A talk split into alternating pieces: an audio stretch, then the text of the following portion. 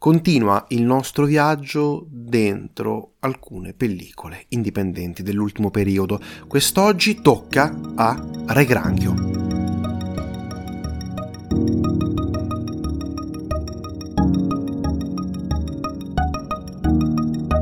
Re Granchio presentato in anteprima alla sezione parallela Kids and the Realisateurs a Festival di Cannes dell'anno scorso, è arrivato poi a noi eh, attraverso il Bellaria Film Festival, cioè, cioè fisicamente è stato proiettato eh, lì, dove tra l'altro ha vinto il premio Casarossa, premio di cui parlavamo lo scorso episodio eh, quando abbiamo presentato Ritorno a Seoul. Quindi ci sono questi collegamenti eh, sempre, sempre molto interessanti così come è disponibile da pochissimo tempo, da pochi giorni, su Mubi vi consigliamo di aderire a una delle tante promozioni che ci sono in questo periodo, in particolare quella di 90 giorni mi sembra gratis o comunque 4 mesi a 4 euro e vi consigliamo di farlo eh, perché stiamo trovando una piattaforma che sempre di più dà spazio a, questi film indipendenti eh, che sono particolarmente belli.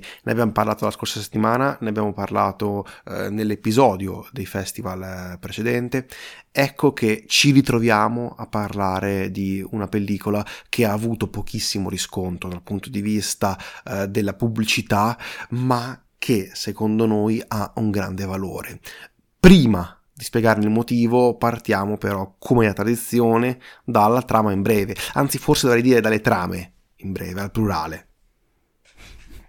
Sì, perché l'inizio di questo film è un documentario eh, in cui dei cacciatori si trovano in una casa e raccontano Uh, cacciatori di un piccolo paesino uh, vicino a Viterbo, Veiano se non sbaglio il nome, e raccontano diciamo questa leggenda di Luciano che era a metà tra un pazzo, un ubriacone, uno con problemi mentali, quindi proprio deviato, oppure a quello che racconto come un santo, come un personaggio mitico. E quindi iniziamo un po' a entrare eh, con dei sentori in questa, in questa leggenda.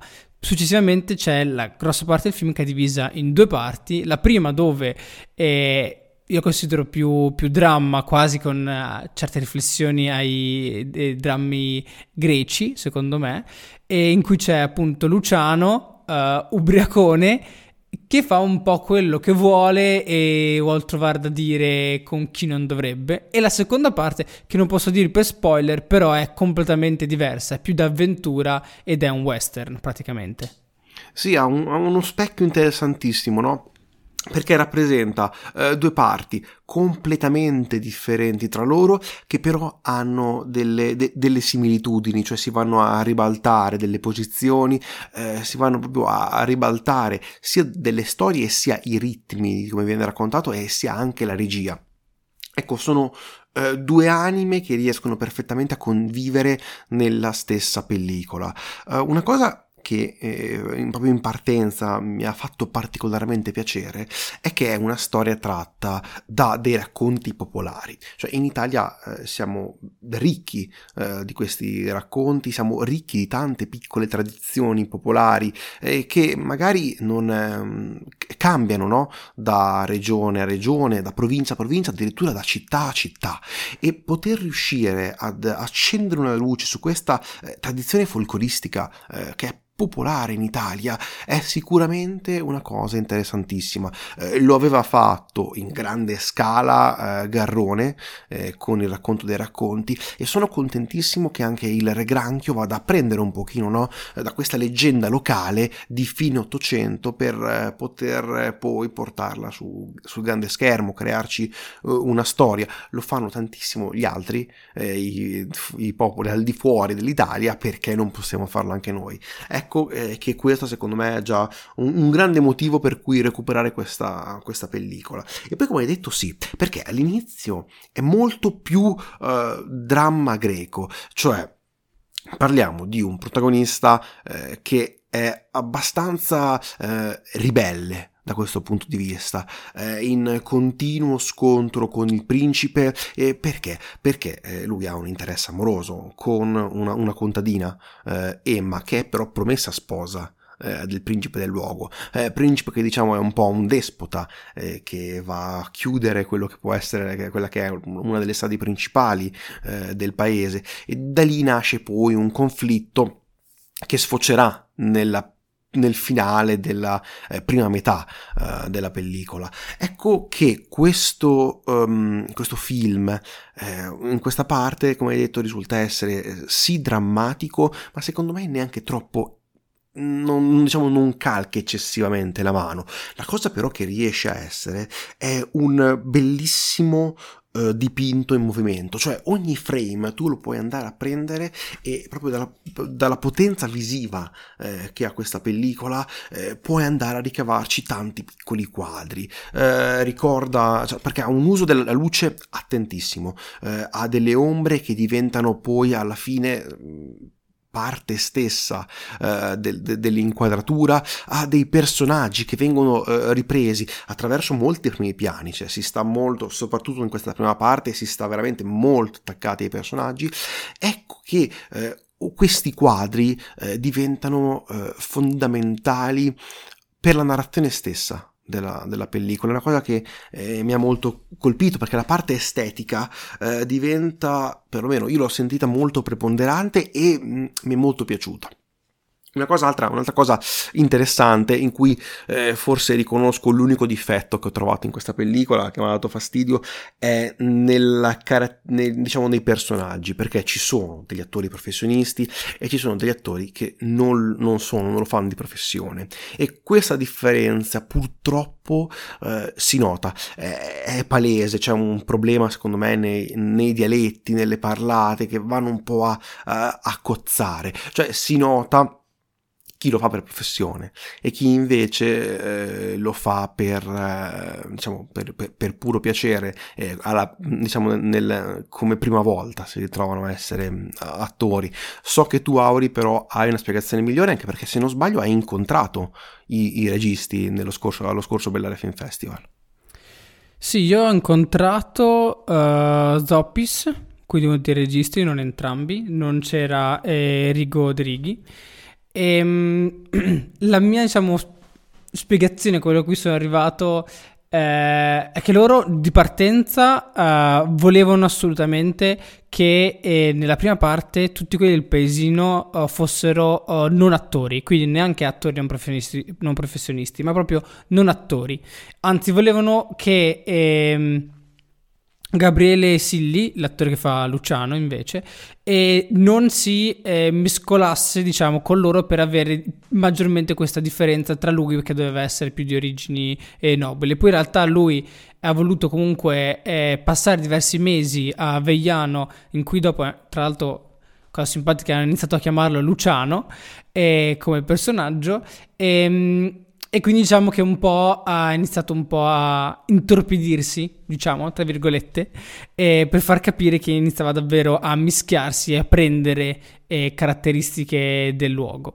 Comunque, ehm, volevano attori non professionisti, però questo, uh, cioè attori non attori, e però scegliere delle persone che non sono attori sai per certo che alcune cose non ti danno, quindi non ti danno eh, certe eh, capacità tecniche, anche seppur minime, dei, degli attori che sanno come stare in una scena, sanno cosa fare, non rimangono appesi. Mentre i non attori queste cose non te le danno, quindi certe volte davvero uh, puoi crearti dei enormi problemi, eh, però d'altro canto ti restituiscono una uh, realtà che magari certe volte al cinema potrebbe non funzionare perché è, non è una realtà fittizia che quindi è fatto apposta per funzionare da, nel, nel grande schermo, ma una realtà, una conoscenza, una naturalezza in alcuni gesti e che l'attore non professionista o, la, o, l'attore professionista non potrebbero mai restituirti perché loro recitano mentre i non attori secondo me ci va a fare un lavoro di togliere quello che è superfluo e lasciare una buona parte di, eh, di loro stessi. Quindi secondo me è stato scelto per questo e soprattutto per eh, i volti che sono uh, bellissimi. Nel senso sono...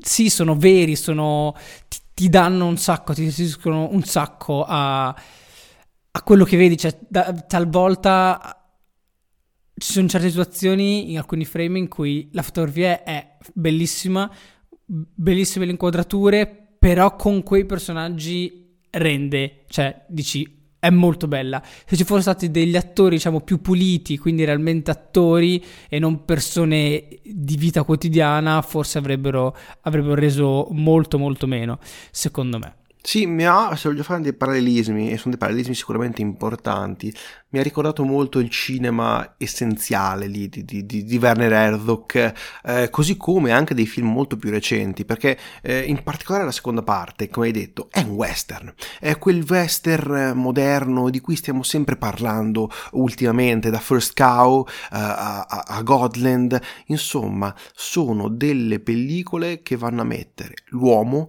in mezzo ad una natura dove non c'è civiltà. La civiltà sappiamo che arriverà, ma non è quello il momento. E lì sei veramente in balia eh, del nulla.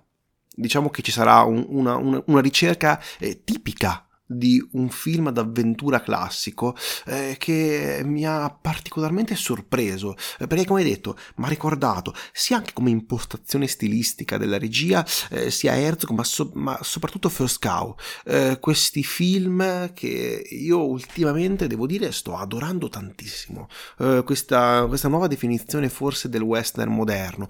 È una cosa che di cui ne abbiamo anche accennato durante la monografia di Paul Thomas Anderson Ecco, molto bello come questo filone si stia sempre di più arricchendo anche in Italia, eh, come, come, in questo caso, e non vedo l'ora di vedere prossime pellicole che vadano a trattare questi, questi temi in questa eh, natura dove sì, Dio esiste, ma Dio lo ha creato con con rabbia, come, come sostiene proprio um, Herzog eh, parlando, mi sembra del Fiscaraldo.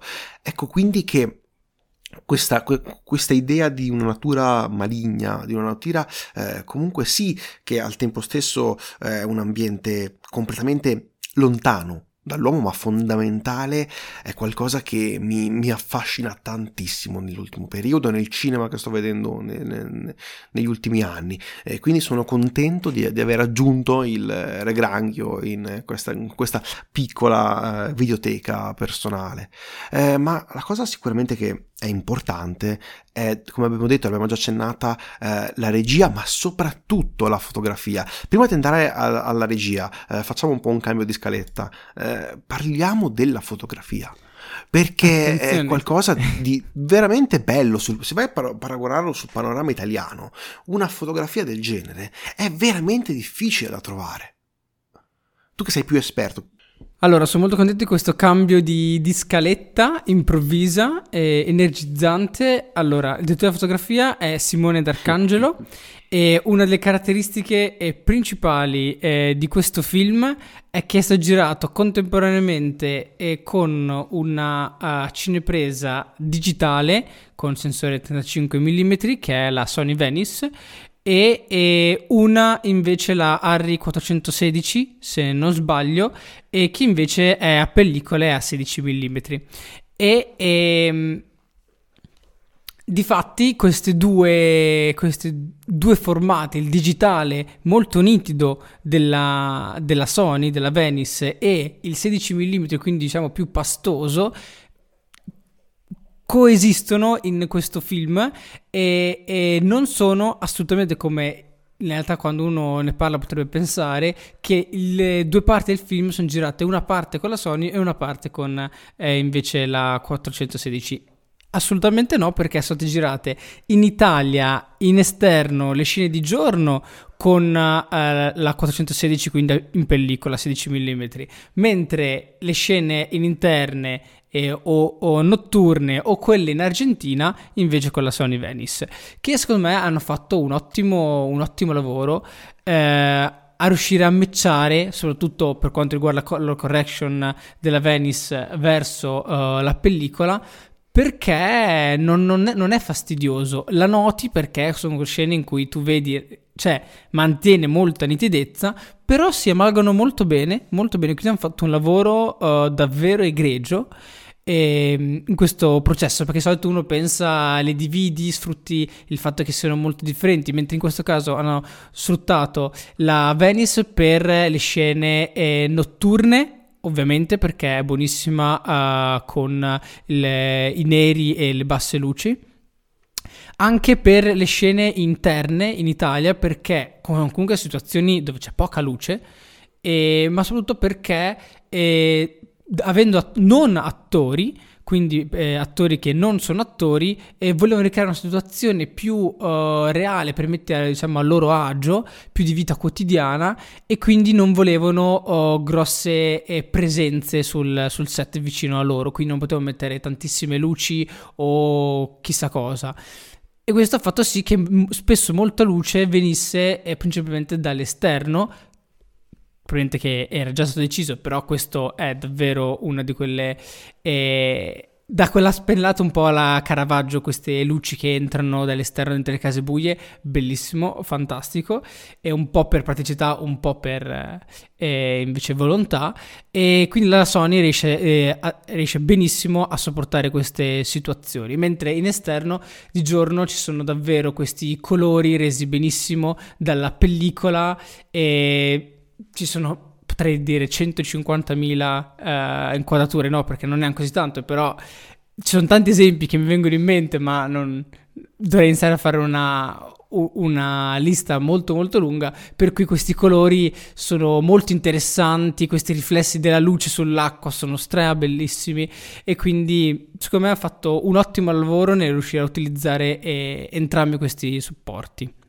E poi e, e, poi posso aggiungere, dato che ormai eh, tu mi hai fatto partire, di solito teniamo questa parte della fotografia in fondo così io mi limito, e invece tu me la metti all'inizio, all'inizio a metà, quindi io posso parlarne.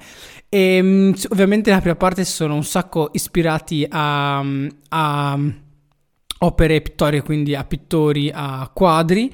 Ho letto che... Eh, che Simone D'Arcangelo uh, si è ispirato uh, principalmente, se non sbaglio, ai macchiaioli come tipologia di, di, quadri, anche lì che c'era molte parti di luce e anche molte sfumature verso, verso l'ombra, che è molto interessante, però se vedete il film ovviamente moltissime inquadrature come dicevi giustamente all'inizio, sono dei quadri, cioè davvero come sono eh, impostate, e impostate non vuol dire che sono bidimensionali, e di questo forse ne parliamo tra un attimo, eh, però quello che ti rende la composizione dei corpi, i, i colori, riscuotono tantissimo quell'aspetto molto molto da quadro.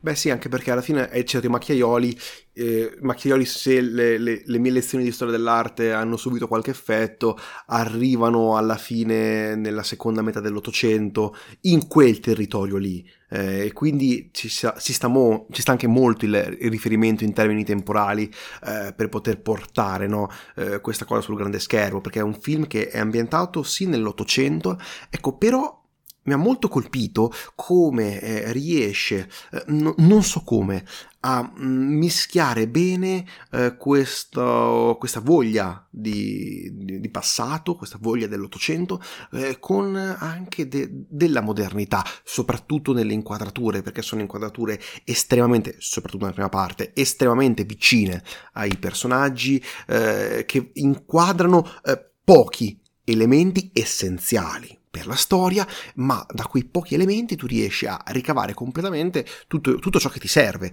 tutti, tutti, i dettagli che ti servono, come detto c'è eh, questa porta che viene inquadrata, che rappresenta il passaggio, cioè è molto eh, simbolico, è molto vicino alla, all'azione. Questo sicuramente anche per un fatto di eh, praticità, perché mm, così devi andare a, diciamo, non, a livello proprio economico di produzione eh, non hai necessità di dover eh, trasformare un intero paese in un paese dell'Ottocento, eh, ma semplicemente mostrando un fiume, un lago, eh, un piccolo centro città, due case, riesce a dare, secondo me, un contesto incredibile alla, a, alla pellicola ed è, ed è un lavoro anche un po' di immaginazione che lasciano fare allo, allo, spettatore e questa cosa mi ha particolarmente colpito. Immaginazione che viene alimentata no? da, questa, da, questa, fotografia che, che, che, che, vediamo a schermo. Mentre nella seconda parte, eh, per assurdo, si passa eh, completamente in un terreno molto più eh, brullo, molto più naturale, dove qui sì, la natura è ostile, mentre nella prima parte forse eh, le persone che vi abitavano erano ostili, quindi due mondi eh, molto eh, duri, molto difficili all'interno del quale il protagonista eh, si ritrova.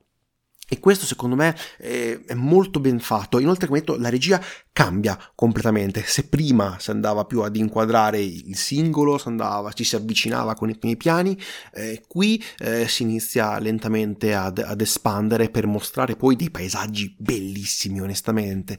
E questo è un, un, grande pregio, no? Eh, così come la storia cambia, anche il tono registico, secondo me, cambia. Eh, rimane costante la fotografia all'incirca. Come detto ci sono delle differenze sostanziali tra prima e seconda parte ma il tono di ciò che vuole raccontare secondo me eh, rimane perfettamente coerente. Cioè il personaggio stesso eh, cambia completamente certe volte anche in maniera diciamo comica. Eh, questa cosa ehm, aspetta, mi spiego un attimino meglio sulla parte comica. P- possiamo dire che eh, se nella prima parte ha una certa avversione per la religione nella seconda parte va, eh, per sopravvivere, poi scopriremo il motivo reale, va a interpretare un, un, un, missionario. Quindi questa è una parte, uno scherzo abbastanza comico del, del destino e che il film eh, riprende e trasmette. Questo, come detto, è eh, una pellicola che onestamente è difficile vedere e pensare che derivi dall'apparato produttivo italiano. Cioè è sempre difficile prendere eh, dei rischi del genere e onestamente è molto bello che si stia sviluppando soprattutto nel, nel circuito indipendente, questa, questa incredibile capacità eh, di mostrare storie sempre differenti. Lo fa ad esempio Alicia Rohrwacher o lo fanno anche un film come Le Otto Montagne di cui parleremo a breve nei prossimi episodi, quindi a, a, aspettatevi anche lì un, un episodio dedicato. Insomma, delle pellicole che vanno ad eh, indagare qualcosa di nuovo, eh, vanno a portare una nuova voce che sicuramente va ad arricchire il panorama italiano. È anche un motivo per cui ci sentiamo alla fine di eh, consigliare eh, queste, queste, pellicole. Sì, potevamo fare un episodio sui Guardiani della Galassia, ma onestamente eh, se ne parla già tantissimo, mentre del Re Granchio se ne è parlato pochissimo e questa è una cosa che mi, dà comunque eh, dispiacere. Eh, se si può in qualche modo eh, accendere una piccolissima luce, perché noi alla fine siamo assolutamente piccoli e inadatti eh, nel, in questo ruolo, si può però accendere una piccola luce, fare il nostro piccolo eh, lavoro, eh, noi lo vorremmo fare con, con estremo piacere, quindi è un motivo per il quale alla fine ci abbiamo deciso di portare uh, questa, questa pellicola quest'oggi in questo episodio e che speriamo possa poi aiutarvi a scoprire, eh, aiutare e aiutarci noi stessi a scoprire sempre di più su un cinema, come detto, che è purtroppo oscuro. Eh, tornando un po', chiusa questa parentesi quasi filosofica, eh, della regia, cosa ne pensi?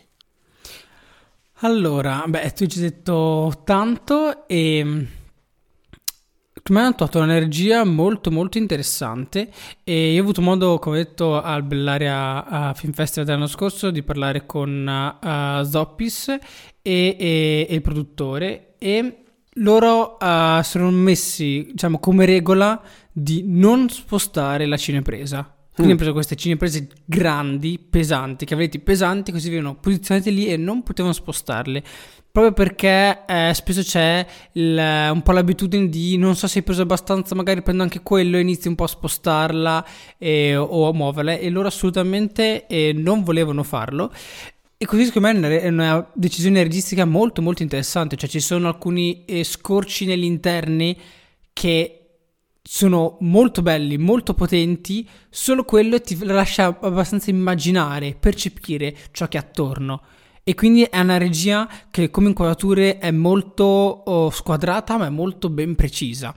E a me sì. è piaciuto davvero, davvero tanto perché eh, se ti metti in una condizione di eh, metto la camera qui e non la sposto, non inizio a fare 300 inquadrature, vuol dire che tu pensi attentamente dove metterla, pensi attentamente a far agire quello che tu vedi, ehm, vedi nel frame e quindi c'è tutto un lavoro più di eh, riflessione piuttosto di vabbè se c'è bisogno facciamo anche questa. No, secondo me questo metodo di regia che potrebbe essere quasi molto scolastico, eh, però è molto interessante e ti restituisce comunque, come ho detto, delle inquadrature che ti reggono per tutto il tempo, che devono funzionare senza essere rattoppate e, e quindi questa cosa io lo apprezzo tantissimo. E forse io ho una piccola pecca mm. per quanto riguarda alcune inquadrature eh, perché sulla gestione degli attori abbiamo già parlato, lui ha fatto un lavoro grandissimo. Eh, Gabriele Silli, se non sbaglio, l'attore principale, anche l'attrice che fa Emma mi è piaciuta tanto. Eh, gli altri sono non attori, quindi eh, abbiamo dovuto pensare se funzionano o meno. E, ehm, per quanto riguarda le inquadrature, ce ne sono ogni tanto nella prima parte, più che nella seconda, perché forse erano più costretti in ciò che dovevano inquadrare. E ehm, alcune sono un po' piatte. Nel senso, fanno, ci sono alcune inquadrature ogni tanto. Contate che io l'ho visto uh, due volte e entrambe le volte comunque proiettate su uno schermo molto grande. Quindi. Eh, hai questo quindi vantaggio. Ho, ho, avuto un vantaggio di poterlo studiare abbastanza. Tra l'altro, le volte un po' a distanza nel tempo, quindi eh, questo aiuta secondo me.